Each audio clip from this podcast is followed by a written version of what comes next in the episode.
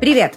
Меня зовут Даша Островская, ты на канале Так Остро, и у нас тут наступила суббота, а значит, самое время подвести итоги игровых новостей за неделю, впрочем, не только игровых. Ты узнаешь самые интересные моменты с презентации Summer Game Fest, в том числе о новом блокбастере, которые, вероятно, делают в России. Также мы пытаемся понять, в чем фишка российского движка Nau Engine и чем является шлем виртуальной реальности от Apple – революцией или же полным провалом. Ну и поговорим еще о куче других вещей, так что погнали смотреть, что и как.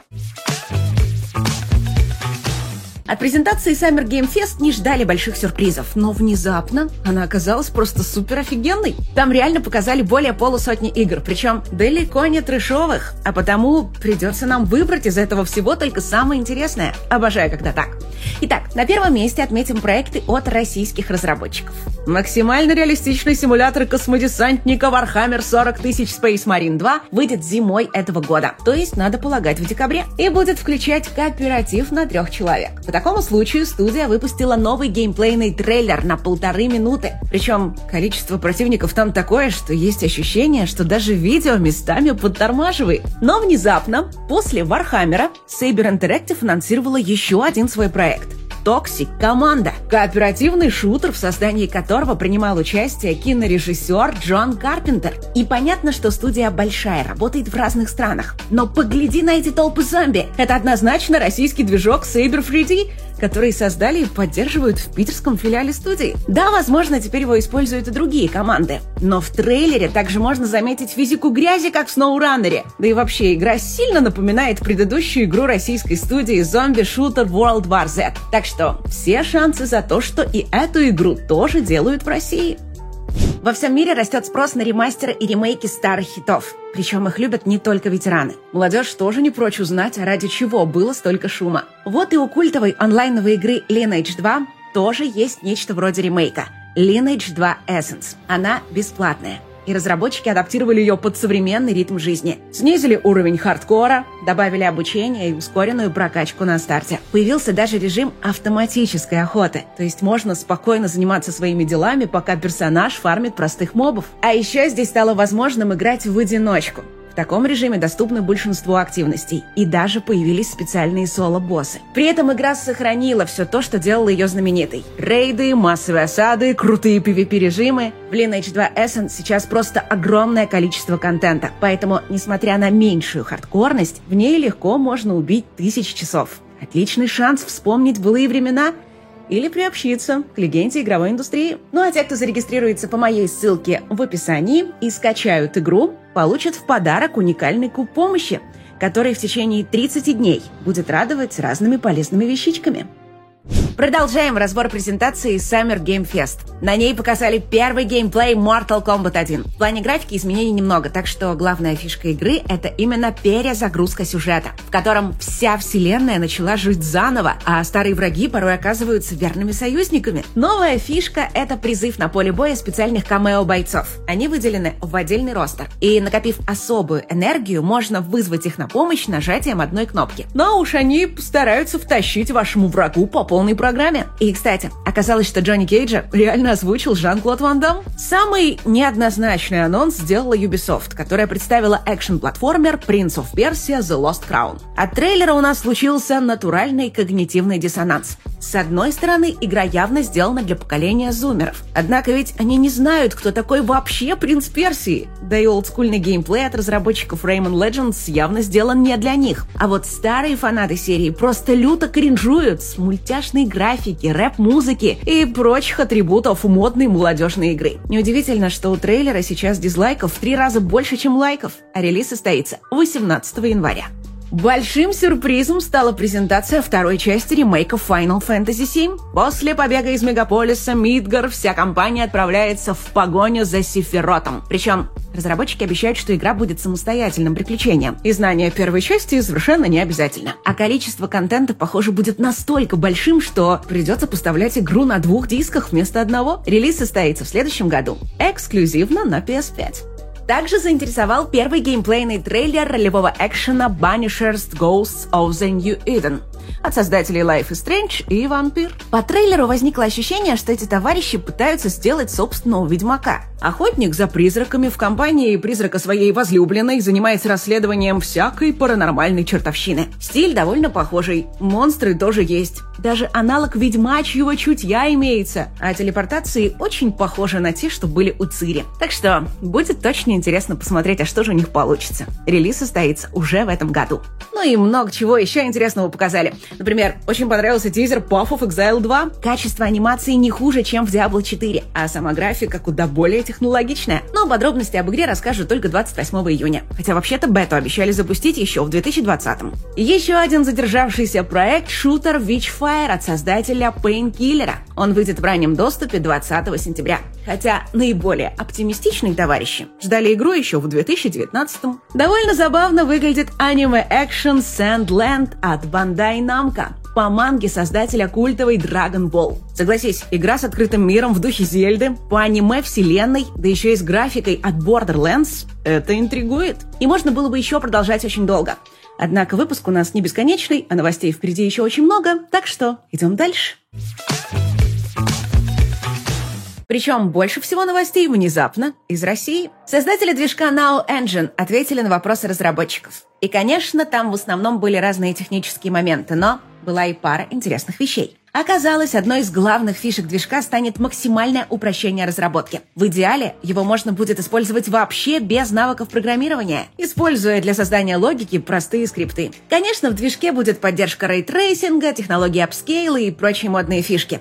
Но с Unreal Engine 5 российские программисты явно тягаться не собираются и делают упор на другие вещи. И это, как нам кажется, очень даже верно. Сейчас вообще все движки в мире делятся на две категории: Unreal Engine 5 и все остальные. Причем у всех остальных выбор небольшой. Либо искать свою нишу, либо помереть в страшной агонии. И Nau Engine пытается эту нишу найти. Причем, кажется, вполне даже успешно. Например, в него хотят встроить инструменты на основе искусственного интеллекта.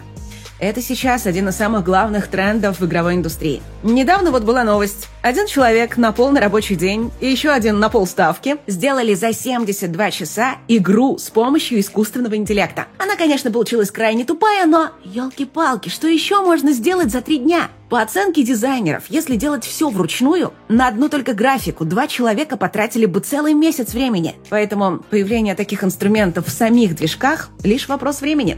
И приятно, что российские технологии тут идут в первых рядах. Однако у Nau Engine есть и неприятный сюрприз. Он не поддерживает консоли. И не факт, что будет в будущем. Просто потому, что для этого нужно официальное сотрудничество с разными там Sony и Microsoft'ами. Зато он будет поддерживать Linux. И нет, это не ставит на нем крест.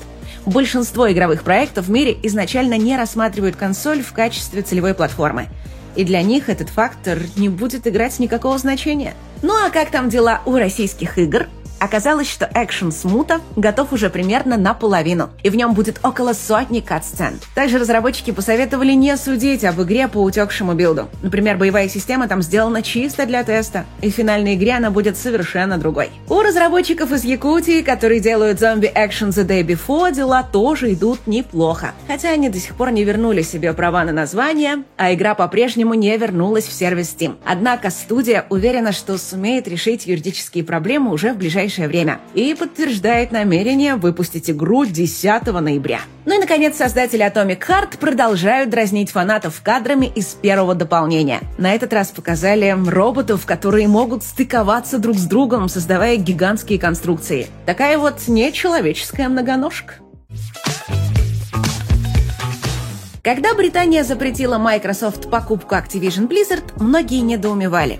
Кто это ваша Британия вообще такая, чтобы запрещать американской компании покупать американскую компанию? И вообще-то это был абсолютно правильный вопрос. Не так давно президент Microsoft Брэд Смит пригрозил британцам перекрыть инвестиции, а может даже и частично прекратить у них свой бизнес. И все, разумеется, решили, что это он не всерьез. Ну а теперь издание Bloomberg подтверждает, что все так и есть. Microsoft готова начхать на запрет британцев, а президент компании летит на встречу с британским канцлером, чтобы уточнить, а реально ли они хотят, чтобы Microsoft Microsoft тупо запретила продавать игры Activision Blizzard по всей Британии. Тем более, что игры там покупать все равно будут, разве что налоги в казну не пойдут, а британским геймерам придется выучить русский термин «параллельный импорт». В общем, похоже, что Microsoft всерьез настроилась на покупку Activision, поэтому разным мелким островным государствам на ее пути лучше не стоять. И снова минутка откровений для тех, кто считает, что Nvidia ничего не понимает в бизнесе. Компания официально подтвердила, что продажи новых видеокарт GeForce идут куда лучше, чем в прошлом поколении. Выручка растет быстрее аж на 40%. Но, как говорится, есть нюанс. Растет она не потому, что самих видеокарт продается больше, а потому, что цены на них задрали до небес. Nvidia призналась, что в предыдущем поколении игрокам пришлось увеличить свои траты на карты на $200, а в этом уже на $300-400. Так что понятно, почему выручка растет. Хотя все вокруг жалуются на кризис. В среднем игроки покупают новую видеокарту раз в 3,5 года, а владельцы топовых моделей делают апгрейд раз в 2,5 года. Но Nvidia считает, что в будущем сможет заставить всех покупать новые карты при каждой смене поколений, как по расписанию. Правда, игроки этому пока сильно сопротивляются. Только 44% владельцев GeForce перешли на модели с поддержкой рейтрейсинга. Но Nvidia радуется даже этому. Мол, хорошо, больше перспектив для увеличения продаж. А теперь внезапно новости американской повестки. Оказывается, поперек горла она стоит уже не только у нас. Пишут, что американцы устали терпеть и начинают бойкотировать корпорации, продвигающие новые культурные ценности. Это назвали эффектом Bud Light, потому что началось все как раз с пива Bud Light, для рекламы которого когда-то наняли трансгендера. Продажи после этой рекламы рухнули на четверть. Да так, что компании пришлось выкупать у торговых сетей просроченное пиво обратно. И теперь, почувствовав свою силу, консервативные покупатели начинают устраивать бойкоты все чаще. Например, наехали на супермаркеты Target, 6-е по размеру в стране. Да так, что те сразу пошли на уступки и прекратили навязывать ЛГБТ-повестку. И есть опасения, что это станет прецедентом для остальных компаний. В общем, культура отмены, как оказалось, отлично работает и в обратную сторону. И, возможно, однажды ее жертвами станут те, кто ее, собственно, и придумал. Ну и, конечно, одно из самых важных и громких событий за неделю – анонс шлема гибридной реальности Apple Vision Pro. И тут возникла странная ситуация, потому что одни его хвалят и называют чуть ли не революцией в духе тех, что делал святой Стивен Джобс, а другие, наоборот, ругают и считают, что это очередной провал криворуких инженеров Apple, которые без руководства Джобса вообще уже ничего сделать не могут. Что тут можно сказать?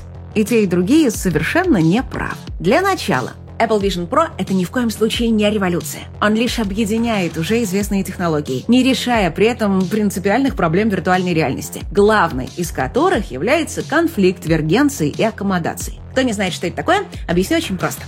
Когда вы смотрите на удаленные объекты, ваши глаза смотрят прямо, а когда смотрите на близкие объекты, глаза начинают сходиться к переносице. Однако шлемы виртуальной реальности настраивают так, чтобы картинка всегда находилась примерно в 2 метрах от зрителя, и она никуда не двигается, что доставляет мозгу, естественно, большой дискомфорт, особенно при попытке поглядеть на близкие предметы. И самое перспективное решение проблемы – это варифокальные дисплеи.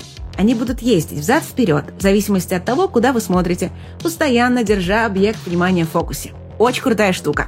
Мета одно время усиленно их разрабатывала, но пока никаких новостей от них нет. И в новом шлеме Apple дисплеи тоже самые обычные. Поэтому в перспективе ее пользователи могут получить тошноту, усталость глаз, головные боли и прочие прелести виртуальной реальности. В то же время Apple Vision Pro — это ни разу не провал, а наоборот довольно грамотно продуманное устройство. Абсолютно все шлемы, что есть сейчас на рынке, это игрушки. Заменить ими монитор или ТВ, как об этом мечтали 10 лет назад, просто невозможно. Энтузиасты могут ими побаловаться, но даже они очень скоро забрасывают эти штуки на полку. И Apple решила, а что если попытаться сделать шлем, которым реально удобно и приятно пользоваться? Для этого они сделали выбор в пользу гибридного шлема, который прежде всего предназначен не для виртуальной, а для дополненной реальности. То есть, в основном пользователь будет смотреть на реальный мир, а виртуальные объекты будут его лишь дополнять. И никакие конфликты вергенции и аккомодации тут просто невозможны. Да, в режиме полной виртуальной реальности проблемы будут как у всех. Но такой режим используется чисто для игр, которые здесь не приоритет. Apple Vision Pro сделан для того, чтобы заменить телевизоры. и, судя по первым отзывам, ему это удалось. В нем реально комфортно читать и смотреть кино. Картинка очень четкая и ясная, как на трейлерах. Хватит ли этого для того, чтобы стать суперпопулярным? Конечно, нет. Похоже, шлем сделали в первую очередь для бизнес-пользователей и энтузиастов. Цена в 3500 баксов на это довольно прозрачно так намекает. То есть это заведомо не массовый продукт. Но зачем тогда Apple вообще его сделала? Да за тем, что готовить сани надо летом. Для массового продукта мало низкой цены. Нужны игры, программы, контроллеры, нужна целая экосистема, которую Apple еще только предстоит создать. Ну а пока игр на Apple Vision Pro нет, а экосистема взята напрямую со смартфона и по большей части вообще не адаптирована к виртуальной реальности, это не готовый продукт, а лишь попытка Apple создать новый промышленный стандарт и новую платформу. Задача Apple Vision Pro не стать успешным, а придать виртуальной реальности ощущение элитарности, обнулить неудачи предшественников, показать, как нужно делать такие устройства и начать их эволюцию заново. И с этой точки зрения Apple пока все делает очень и очень грамотно. Ну и, пожалуй, это все важные новости за эту неделю. Пиши в комментариях, какие темы тебя интересуют больше всего, помимо игр, чтобы мы могли расширять наш и ваш кругозор. И, конечно, не забудь подписаться на канал, ведь тут будет еще очень много всего интересного. Например, мы собираемся оперативно разобрать конференцию Microsoft, так что новое видео появится у нас уже совсем скоро. Ну а пока береги себя и свою психику и